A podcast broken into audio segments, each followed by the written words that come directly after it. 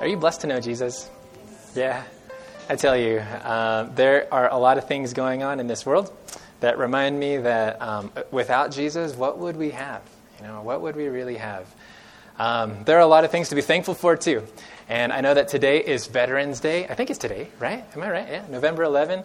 And so I want to just um, give a shout out, not, not in any casual sense, but just really recognize the sacrifice and service of so many. And maybe, um, maybe you have served. Maybe you have family members who have served. Uh, maybe you have families who are serving. And uh, we just want to praise the Lord for, for those men and women who have really given their, their life um, to live a life of courage and service. So thank you. Thank you to the, Actually, can I just um, acknowledge our veterans here uh, and just go ahead and stand and uh, we can thank you personally and visibly? Yes, awesome. Right on. yeah. Yeah, and really, you know, a, a, short word and a short applause doesn't, doesn't do justice to the kind of sacrifices that you guys have made. So thank you so much for that. Um, a lot of things to be thankful for. Also, um, like has already been mentioned, there is a new baby among us. It was just seven days ago that we were wondering, crossing our fingers, you know, all those kinds of things, and praying for Justin and Sally. And so, congratulations to you guys. I thought about putting up a picture, but then I saw you guys, and I did, this is this is much better in person. Um, you know, one thing I do want to make mention of, and it is in your bulletin. Um, I forgot to share this with Andy, so I'll just share this with you guys. There's actually a 5K fundraiser for our friend Kevin Nye. Um, for those of you who know, uh, back in June, Kevin suffered a motorcycle accident and um, uh, lost uh, lost mobility in his limbs, and so. You know, praise the Lord through rehab and uh, just a lot of different things that he has gone through. He's got some mobility in his upper extremities, and he's still working on being able to stand so that he can be able to walk. That's his goal. That's his goal. So I want to like solicit your, our prayers unitedly to really pray that God would enable him uh, because nothing is impossible with our God. But tomorrow, um, his coworkers have actually organized uh, a 5K fun run kind of thing um, out by Porter Hospital, which is in Denver. It'll run through Harvard Park if you know where that is and stuff. So, anyways, if you're uh, up bright and early at 8 a.m. in the morning, you want to walk, you want to stroll, you want to run, um, that's, that's where that will be. There's information in the bulletins if you haven't gotten that. Anyways, all right, I'm excited to get into part two of our series. Daniel, um, Daniel is someone that I grew up singing about. I don't know about you guys, but uh, he was someone that I, I grew up kind of, um, you know, almost putting on this pedestal of, wow, he is a hero beyond heroes. And Rick already mentioned him earlier this morning. You know, he stood in a den of lions for an entire night, and God shut the lions' mouths. Daniel was someone who lived faithfully. Um, to put it, you know, in one word, Daniel was a faithful man. He knew what it was like to live faithful, and not just to live faithful in a, in a, a positive environment, but to live faithful in a fallen land.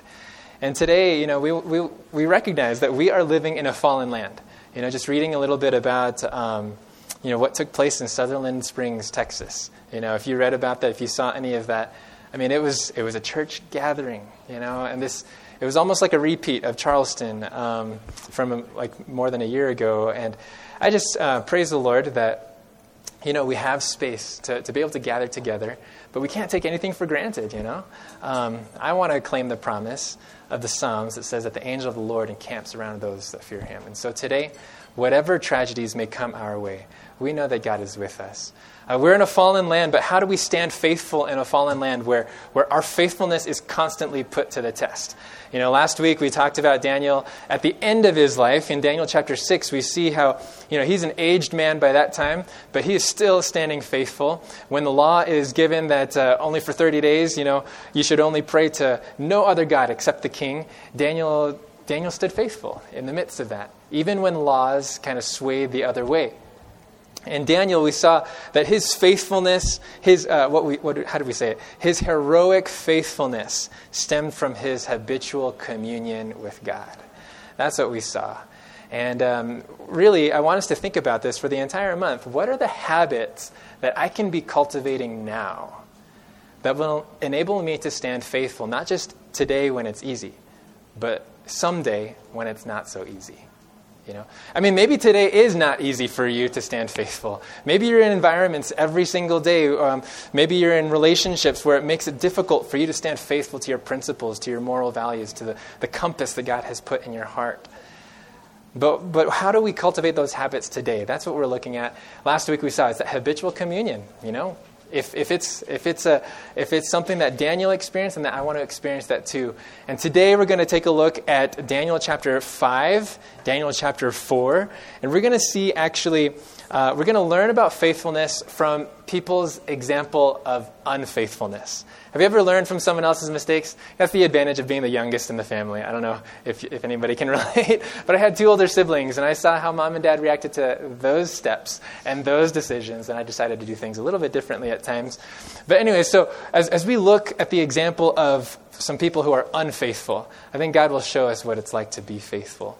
Um, and so we're going to take a look. If you've got your Bible, turn with me to Daniel chapter 5. We're going in reverse order. I don't know if you've noticed that, or I don't know if you've been bugged by that, but we're kind of walking backwards from Daniel 6, now 5, and then 4. And then uh, next week, Edre will talk us through Daniel 3, and then 2 and 1 for the following weeks. So um, I don't know, you can ask me if there's a rhyme or reason for that. I just kind of wanted to do things a little different. Anyways, okay, so Daniel chapter 5. Before we dig in, uh, let's, let's bow our heads for prayer. Father in heaven, we're asking that as we dive into the Word, that you would give us not just more information, but that you would give us transformation. When Jesus prayed just before he was arrested and crucified, he prayed, God, for his disciples, and he said, Sanctify them through thy truth. Your word is truth. God, we pray that the prayer of Jesus would be answered today, that we would be sanctified by this word of truth today. God, please open up our hearts, open up our eyes, our ears, not just to hear what we're talking about today, but to hear what the impressions of the Holy Spirit are upon our hearts through this word. We're asking that you would lead in Jesus' name. Let everyone say, Amen. Amen. All right, here we go. Daniel chapter 5. Daniel is in the Old Testament. It's a little bit more than halfway through. If you've found Daniel 5, go ahead and say Amen. Amen. Amen. All right, so we're going to hear two examples of unfaithfulness. It's the tale of two kings. All right, Daniel chapter 5, beginning in verse 1. We're still kind of in the context of Babylon's reign. Okay, Babylon has not yet fallen. Actually, by the end of chapter 5, Babylon is taken over by Persia. So I'm beginning in chapter 5, verse 1. It says, Belshazzar, the king, made a great feast for a thousand of his lords and drank wine in the presence of the thousand. Now, this verse might seem like, okay, this king just wants to have some fun. Uh, the king actually wants to have lots of fun. There, there's a lot of people there. But uh, what you don't know until the very end of the chapter, and I'll just fill you in, is that right now, Babylon is being sieged by Cyrus and his armies. And the king of Babylon is saying, They're out there, we're fine right here. Let's party hard. That's, that's what's going on. When Daniel 5, verse 1 says, Hey, Belshazzar the king made a great feast. He made a feast in the midst of great um, threat. And so he's arrogantly saying, Ah, I could care less. Okay, so let's keep reading. Verse 2 While he tasted the wine, Belshazzar gave the command to bring the gold and silver vessels which his father Nebuchadnezzar had taken from the temple which had been in Jerusalem. Now, that word father, it's, it's kind of a, a generic term. It's his ancestor, Nebuchadnezzar, probably his grandfather. So at the time Belshazzar is king, he's actually a co king with his father Nabonidus and Nebuchadnezzar is, is somewhere in his lineage, okay? And so, um, so he's, he's saying, hey, let's bring out the gold and silver vessels which my granddaddy Nebuchadnezzar brought from Jerusalem. Hey, what, what, what's the point of this? It says, uh, which his father Nebuchadnezzar had taken from the temple which had been in Jerusalem, that the king and his lords, his wives, and his concubines might do what from them? Might drink from them. All right? Now, this is like, this isn't just a relic of just kind of saying, hey, this was sacred stuff. Let's respect and honor the God of these people that are in our land. No, no, no, no. This is, this is not just, this is a blatant thumbing of the nose to God, saying, hey, uh, what you think is sacred is not sacred to me. In fact, they're my party toys. All right? And in verse 3, it says, Then they brought the gold vessels that had been taken from the temple of the house of God, which had been in Jerusalem, and the king, his lords, his wives, and his concubines drank from them. They drank wine and praised the gods of gold and silver, bronze and iron, wood and stone. So there's kind of an escalating effect of rebellion and just blatant, I don't care, right? In verse 1, he doesn't care that he's being sieged. In verse 2, the sacred things aren't so sacred. And then in verse 3, he takes those sacred things and praises the very opposite. You see the, the escalation there? And in the same hour, verse 5, in the same hour, the fingers of a man's hand appeared and wrote opposite the lampstand on the plaster of the wall of the king's palace. And the king saw the part of the hand that wrote. Now, this is where the story gets a little bit creepy, right? I mean, just, just imagine this. You're having a good time, uh, or at least uh, Belshazzar is have, uh, having a supposedly good time, and there's this interruption to the party. The DJ's music, you know, stops, cups fall, everybody's looking to this wall where they can't explain, but their fingers writing on the wall. You've heard the expression, the writing on the wall, right? It's the end of the story. And in verse 6 it says, Then the king's countenance changed, and his thoughts troubled them. Or, excuse me, his thoughts troubled him, so that the joints of his hips were loosened and his knees knocked against each other. Woo, okay. So here's Belshazzar, the total opposite of faithful living, right? He's totally not being faithful to God even though he thinks arrogantly he can do just what he wants, by the time he gets face to face with something that is outside of his power, he loses it. Uh, I just love how the, uh, the New King James just kind of puts it so that the joints of his hips were loosened and his knees knocked against each other. This is a graphic portrayal of his false sense of security.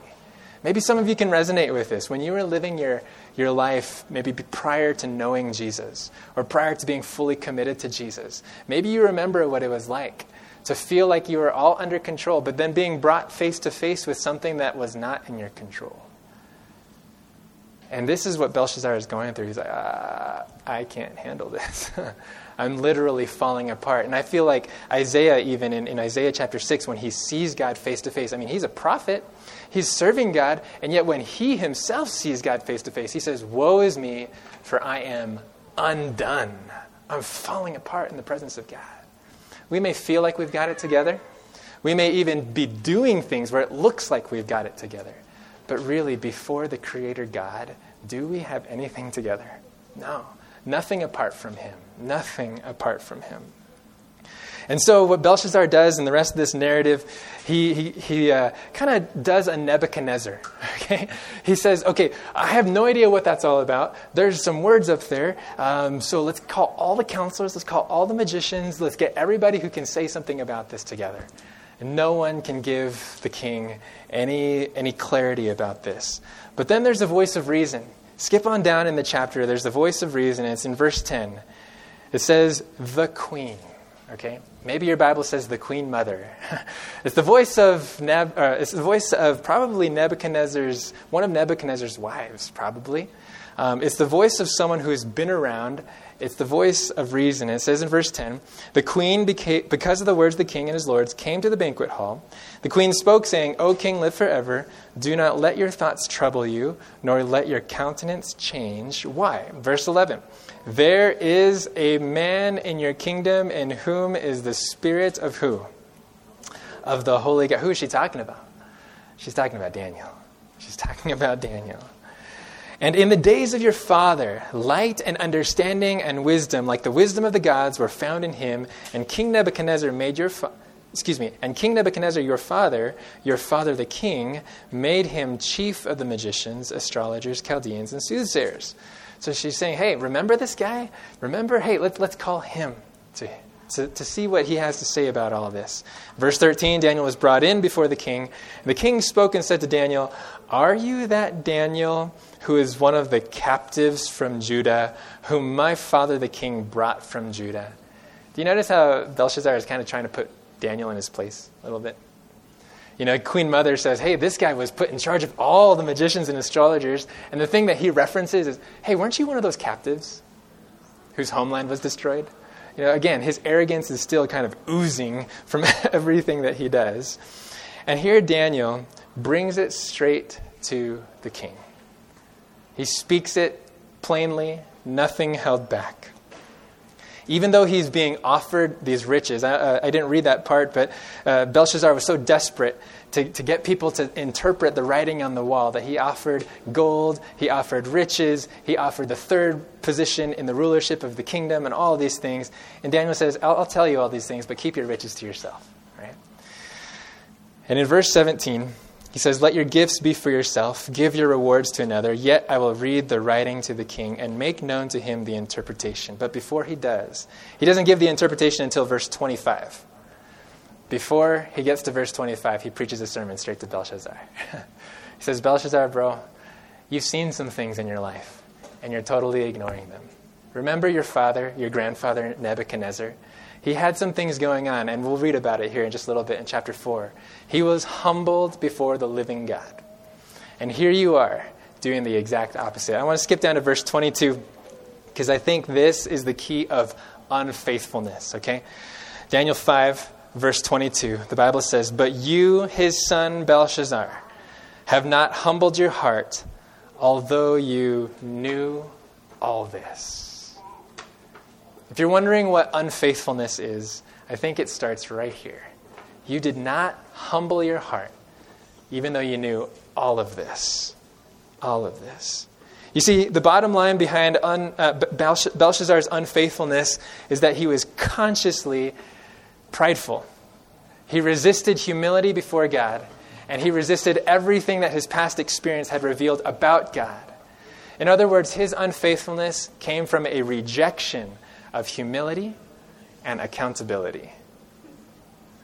His unfaithfulness came from a rejection of humility and accountability.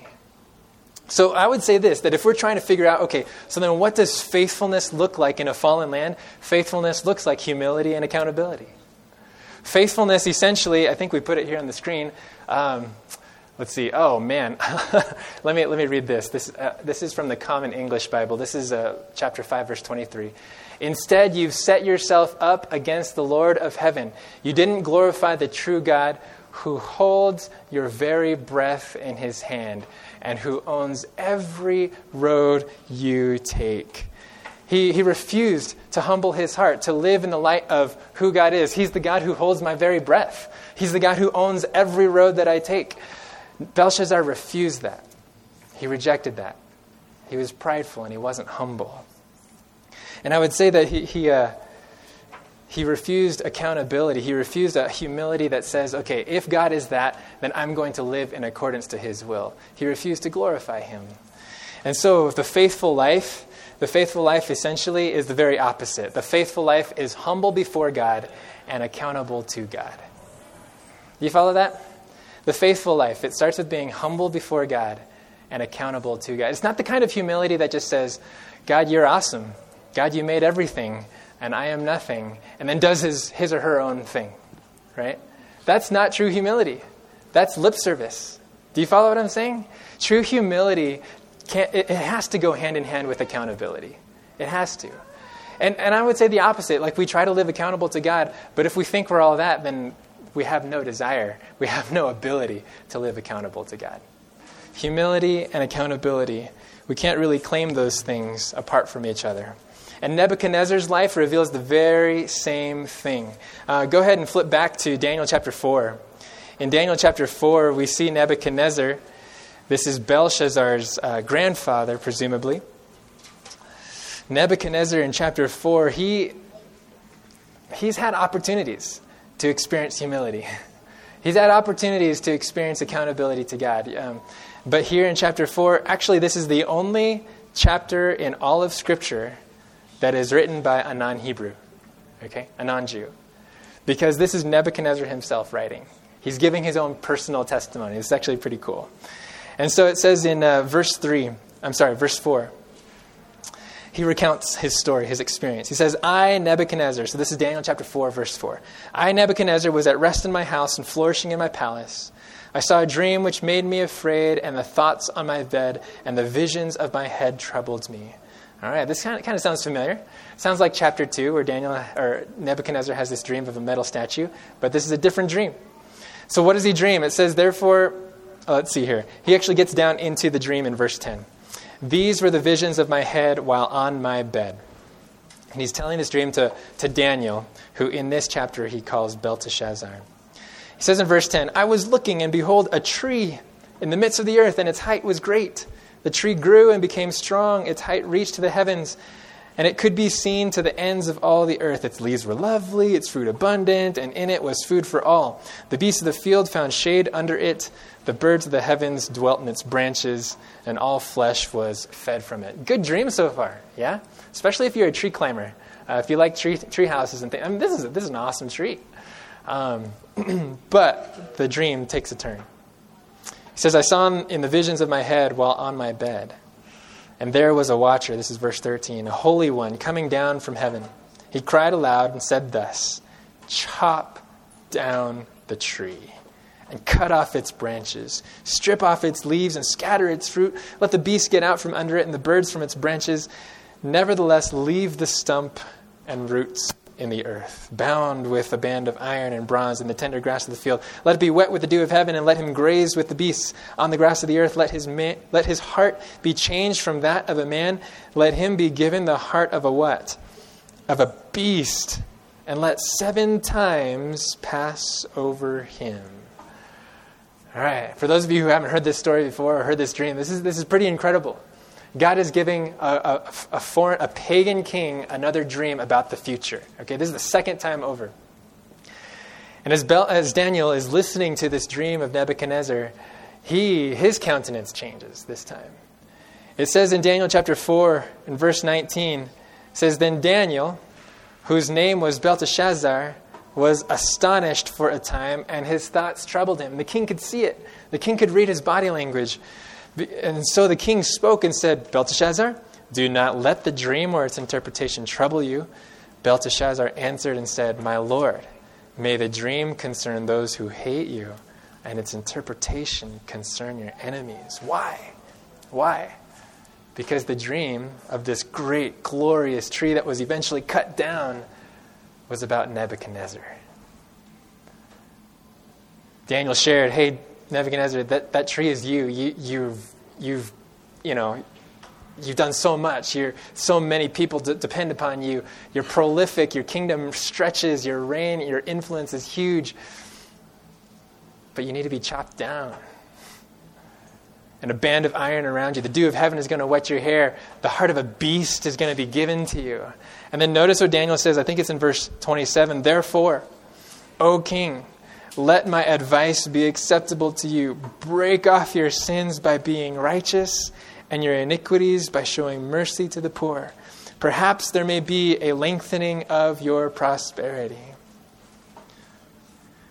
What do you think? If you were to hear something like that, if you were to hear a dream about you, specifically about you being chopped down, how would you respond? Would you get your house in order? Would you put things together? I mean, like, yeah, how would it be for you? Nebuchadnezzar apparently heard this, probably nodded his head, but soon forgot it. Because it says in verse 28 all this came upon King Nebuchadnezzar. At the end of the 12 months, he was walking about the royal palace of Babylon. The king spoke, saying, Is not this great Babylon that I have built for a royal dwelling by my mighty power and for the honor of my majesty? Wow. right? I mean, he's just kind of flaunting and, and being so arrogant about the things that he, supposedly, he has done. Again, the very same thing that we saw in his grandson Belshazzar, Belshazzar is, is what we're seeing in Nebuchadnezzar. He's not being humble before God. He's not being accountable to God. Again, there's no humility. There's no accountability. And maybe, maybe you're, you're the compassionate kind that just says, hey, hey, you know, this is a pagan king. He didn't grow up with Pathfinders. He didn't grow up with Sabbath school, all these kinds of things. He didn't grow up knowing better. Can, can, can God cut him some slack? And here's what I would say there was light that was given to Nebuchadnezzar. God, this is, the, again, this is the second dream that God has communicated with Nebuchadnezzar about. In chapter 2, God gave Nebuchadnezzar an experience where, you know, that, that dream that, uh, that he had, it was interpreted for him by Daniel, and he realized, okay, he is that head of gold, but he's not the end. Okay? He realized, okay, okay it, there is a kingdom that does last forever, and it's not mine. That's what the dream was communicating to Daniel or to Nebuchadnezzar. I think God was trying to invite him into the everlasting kingdom. I mean, he had the experience also of Daniel chapter 3, and this is what we'll talk about next week. Um, but in chapter 3, you know, he makes a, a, statue, but it's all gold. It's not gold, silver, bronze, you know, iron. It's all gold, as though Nebuchadnezzar is trying to make sure that his kingdom really does last forever. And yet again, even in that story, there's this revelation wow, okay, there is a God, and I'm not him. In fact, in my devotions this week, I was reading through some of the Old Testament prophets, and in Ezekiel chapter 31, actually, can you turn there with me? This is incredible. I didn't realize this before. Ezekiel chapter 31, there was actually another kingdom that was depicted as a tree. Ezekiel chapter 30. So you hopefully you have a bookmark in Daniel 6, but in Ezekiel 31, in Ezekiel 31, there is a prophecy that Ezekiel is spoken or speaking to Pharaoh, king of Egypt. In verse 2, it says, Son of man, say to Pharaoh, king of Egypt, and to his multitude. Sorry, are, are we still there? Are there? So Ezekiel is right before Daniel. Ezekiel 31, verse 2. This is a message for Pharaoh, king of what? King of Egypt. Okay, this is another country. It says, Whom are you like in your what? In your greatness, okay? So Pharaoh probably thinks a lot of himself too. And then in verse 3, the prophet is comparing or bringing up the memory of another kingdom. It says, Indeed, Assyria was a what? A cedar in Lebanon, with fine branches that shaded the forest and of high stature. Its top was among the thick boughs. The waters made it grow. Underground waters gave it height, with their rivers running around the place where it was planted, and sent out rivulets to all the trees of the field. Nice vision so far, right? Beautiful tree, lots of water, things like that. It's just very pleasant.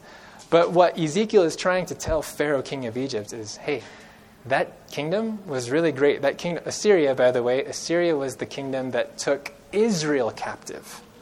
Babylon was the kingdom that took Judah captive about 60, 70 years later. Okay? So Nebuchadnezzar probably had this history in his mind. Hey, there was another kingdom that took half of God's people away. I can do that too.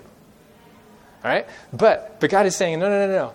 This tree, Assyria, it was great. Um, but down in verse 10 Therefore, thus says the Lord, because you have increased in height and set its top among the thick boughs, and its heart was lifted up in its height, therefore I will deliver it into the hand of the mighty one of the nations, and he shall surely deal with it. I have driven it out for its what? Its wickedness, okay? So Assyria was basically cut down because of its wickedness. It was used by God to, you know, to, um, to bring captive uh, Israel but notice in verse 13, on its ruin will remain all the birds of the heavens, and all the beasts of the field will come to its branches. And then this verse, what's the point? What's the purpose of all this? Verse 14, so that no trees by the waters may ever again do what? Do you see what's going on? Ezekiel is saying, hey, this history of Assyria, of being cut down, it's so that other kingdoms can recognize that they ought not to stretch up and say, I'm all that. Verse 14, so that no trees by the waters may ever exalt themselves again. Back to Daniel 4. In Daniel 4, when we look at Nebuchadnezzar and we say, oh man, he didn't know any better, he did. he really did. When he saw this tree, he ought to have immediately, I mean, okay, there was no Facebook, there was no Instagram, it's not like news got around like that, but there was evidence that Nebuchadnezzar saw the history of these kings. and Nebuchadnezzar still refused to be humble and accountable to God. Friends, if we're, we're wanting to cultivate faithfulness that is the opposite of these two kings, Belshazzar and his grandfather Nebuchadnezzar, it starts with being humble before God and accountable to God. Are there things that God has revealed to you that you know you need to put into your life or to apply, to walk in that you've just kind of said, you know what, that's a nice idea. I'll get around to it. Anybody? Maybe I'm the only one. Are there things that you, you realize, okay, God is opening up a door for this? I need to walk through it. And instead, you just kind of sat on your hands about it. Things that maybe uh, you realize that God wants you to do, but because of your pride, whether or not you've said so, it's because of your pride that you would rather do this than God's will. If we want to live faithful someday, it starts with being faithful today, being humble before God and accountable to God. All right, so we've focused on the example of unfaithfulness, but what about Daniel in all of this? Daniel expresses an example of faithfulness in all of this too. And I think the, the outstanding thing, or at least the thing that stands out to me, is in both chapters and before both kings, he has no trouble speaking the plain truth. You follow that? In both of these experiences, he has a track record of giving voice to the truth. In fact, Nebuchadnezzar noticed that he, he wanted, hey, Daniel, don't let this trouble you. Don't hold back. I know that you've, you've talked with me about things before. He has a track record of speaking truth. And you know, sometimes speaking truth can be a very delicate matter, right? Have you tried, hey, does this look good on me? Um, it, I love those colors, you know? no, I mean, speaking truth can be a very delicate matter. Why? Why? Because sometimes we don't know how that truth is going to be taken, right? And sometimes we don't know. We, we perceive consequences out of that truth. Whether they're real or apparent, we perceive consequences of sharing truth. But apparently, Daniel doesn't seem to be concerned. Daniel doesn't seem, or if he is concerned, he's leaving those consequences up to God. Especially when he knows that the truth is coming from God. I mean, these are situations where he wasn't just saying, okay, this is my opinion about this. No. These are situations where it's a plain revelation from God and he is communicating what God has revealed. Sometimes it's hard to communicate truth to people when we know that they're living a life that is completely opposite. But, friends, we, we, we can leave those consequences up to God. When God gives us an opportunity, I think we can leave those consequences up to God. When we look at Daniel's example of, of speaking truth, flip back to Daniel 5. In Daniel 5, um, verse 17, notice how he goes about it. He doesn't even hesitate, it seems. It's not like he gives it a second thought. But I, I love here in verse 17, it says, Then Daniel answered, this is chapter 5, verse 17. This is now bef- before Belshazzar when he's trying to figure out the writing on the wall. Then Daniel answered and said before the king, Let your gifts be for yourself and give your rewards to another. Yet I will read the writing to the king and make known to him the interpretation. When Daniel has the opportunity to speak truth, he is not motivated by material rewards. In other words, he's not in it for what he's going to get. Okay? And he doesn't hold back the truth for what he might not get.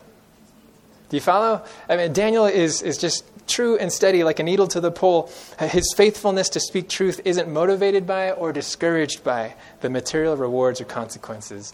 And so, faithful living really requires speaking the truth. Faithful living, I'll say this faithful living requires speaking the truth um, whether or not I get anything out of the deal. Whether it's advantages whether it's approval, whether it's applause from others. We can speak the truth no matter what we get or don't get out of the deal. And in chapter 4, when he addresses Nebuchadnezzar, again, he's speaking truth to Nebuchadnezzar. Daniel chapter 4, flip back there. In Daniel 4, verse, what is it? Uh, in verse 9, this is what he's known for. This is his track record. In verse 9, it says, Belteshazzar, chief of the magicians, because I know that the Spirit of the Holy God is in you, and no secret troubles you. Explain to me the visions of my dream that I have seen. He's speaking truth. This is what Nebuchadnezzar knows him for, and this is what he encourages him to do. Don't hold back, Nebuchadnezzar, Belteshazzar. Don't hold back, Daniel. I know that God is speaking through you, so please allow him to. Speaking truth can be delicate, but in this case, he's, Daniel isn't worried about you know, the consequences. The, Daniel isn't worried about what he might or might not get. What he is concerned about is the motive. And sometimes we have a hard time. Sometimes we have a hard time speaking truth, not because of the consequences, but because we need to check our motives. Um, Daniel, he wasn't motivated by anything less than the king's salvation. Did you notice that? By the end of the interpretation, he didn't just say, You're going to be chopped to the ground. No, no, no. That's not what Daniel says.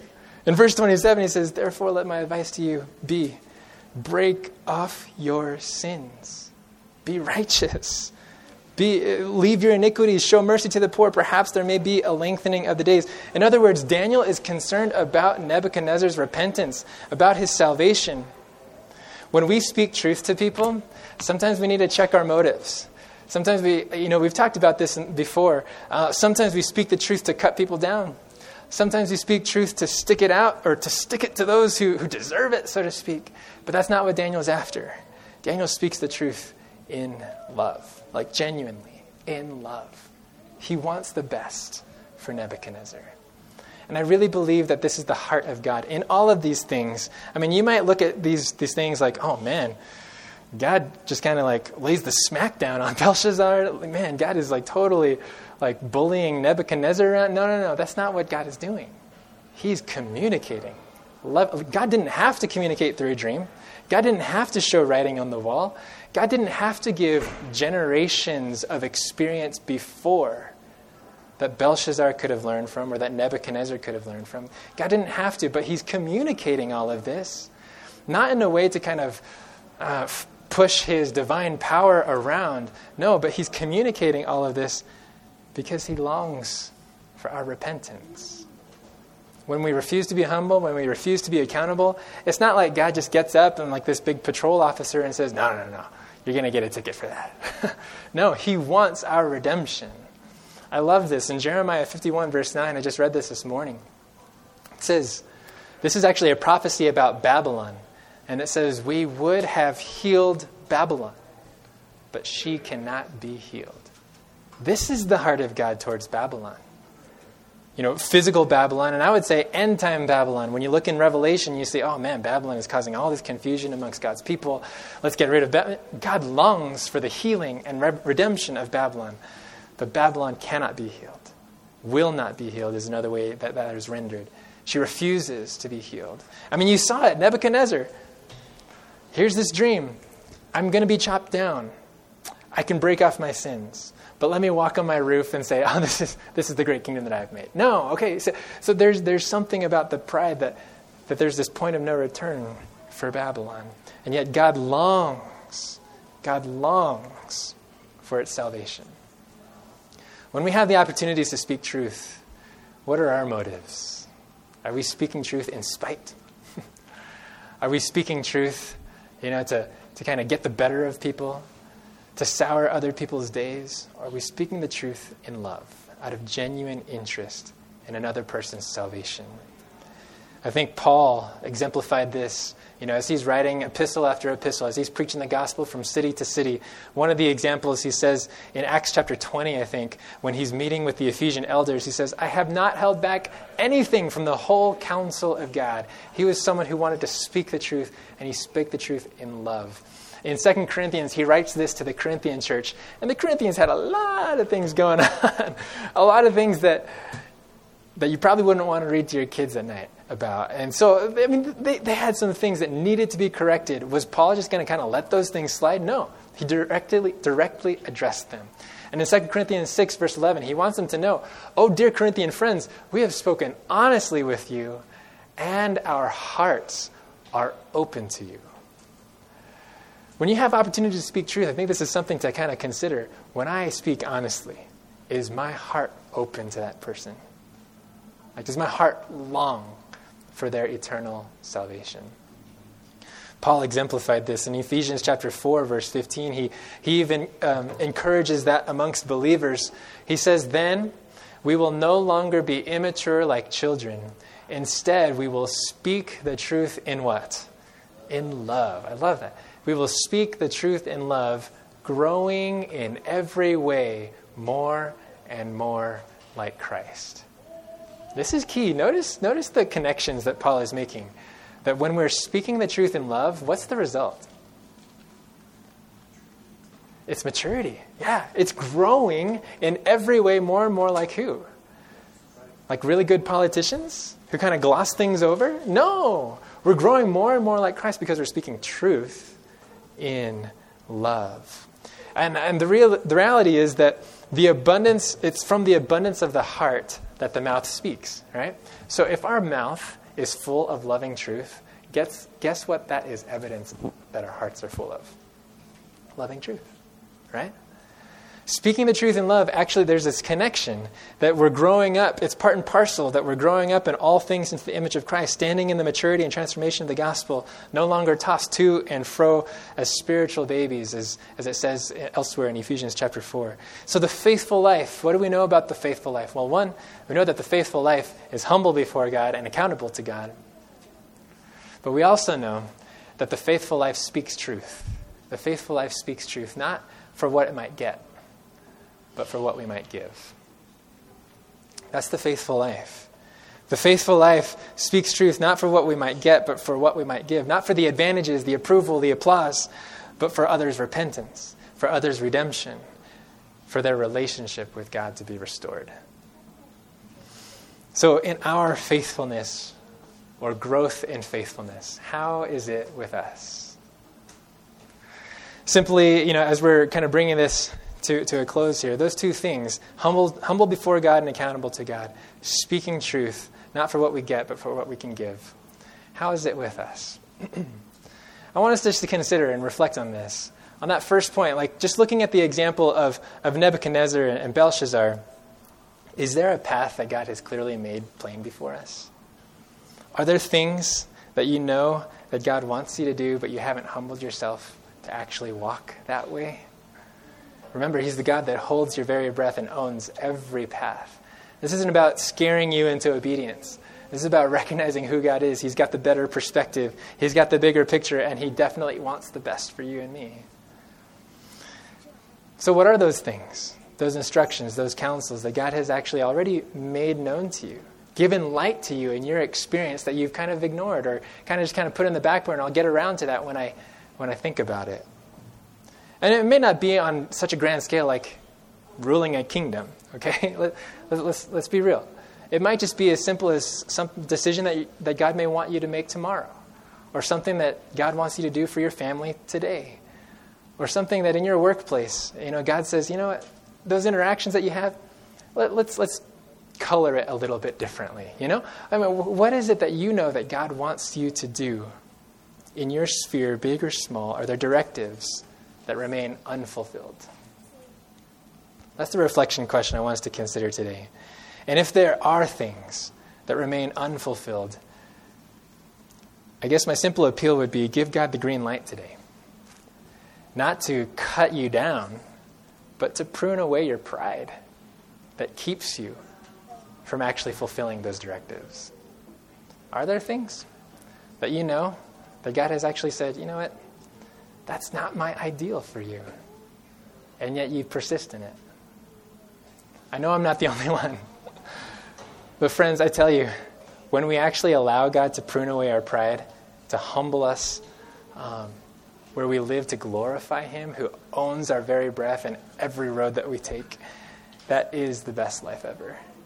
You know, he doesn't give us these things that we can be straight laced and rigid and just restricted in all our lives. No. In John 10:10, 10, 10, he says, I have given you life and life more abundantly. It's a thief that comes to steal, kill, and destroy. No, I'm not trying to destroy your life. I'm trying to give you the best life ever. So give God the green light to prune your pride, even if the incisions hurt. All right? How about the second thing, Daniel's example of faithfulness, where he, he speaks truth faithfully, not for what he might get, but for what he might give. And a reflection question I want to ask today is Is there a context? Is there a relationship? Is there a dynamic where you feel the need to speak truth? Is there something that, that you have the opportunity, the perspective to speak truth into, but you haven't because of your fear of the consequences? Or you haven't because your heart hasn't really been in the right place. You've been motivated by, by kind of sticking it to the person or sticking it to the, the situation or whatever the case might be. I want to give you permission today to reconsider how much you can give by speaking truth. How much can you give by speaking truth? Can you give repentance? Can you give opportunity for redemption? Can you give opportunity for a restored relationship with God? And maybe you just need to pray for the kind of love that would motivate you to give by speaking truth and not to, to take by speaking truth. Let the love of Jesus navigate how you speak that truth with respect with compassion, with genuine interest. Um, so these examples, I, I, don't know, maybe these are stories that you're familiar with and stuff, but I, I just I encourage you today that if faithfulness is something that you strive for, and I think it's something that we all strive for. It's not like any of us wake up in the morning and say, you know what, I'm going to be unfaithful to God today. you know, I, I doubt, I doubt that that's what we pledge ourselves to and set ourselves to. I believe that in our heart of hearts we long to live faithful to God, just like Daniel. And I think we all want to avoid the end of Belshazzar and Nebuchadnezzar. Friends, God is calling us to a life of faithfulness. And maybe for you, that faithfulness component in your life is humility and accountability. Maybe for you, that faithfulness is about speaking truth out of love and not out of anything else. So, whatever the case, um, I want to give you permission just to kind of process that together. Um, maybe turn to someone to your right or to your left, or just, you know, if you're not a collaborative thinker, you just want to process this on your own. I want to give you some time just to kind of say, okay, how does this land with me today? Is there a context where I need to speak truth? Is there an avenue that I have not been humble enough to walk through? Um, go ahead and talk it over. Talk it. I'll give you a couple of minutes, and then we'll pray together over these things.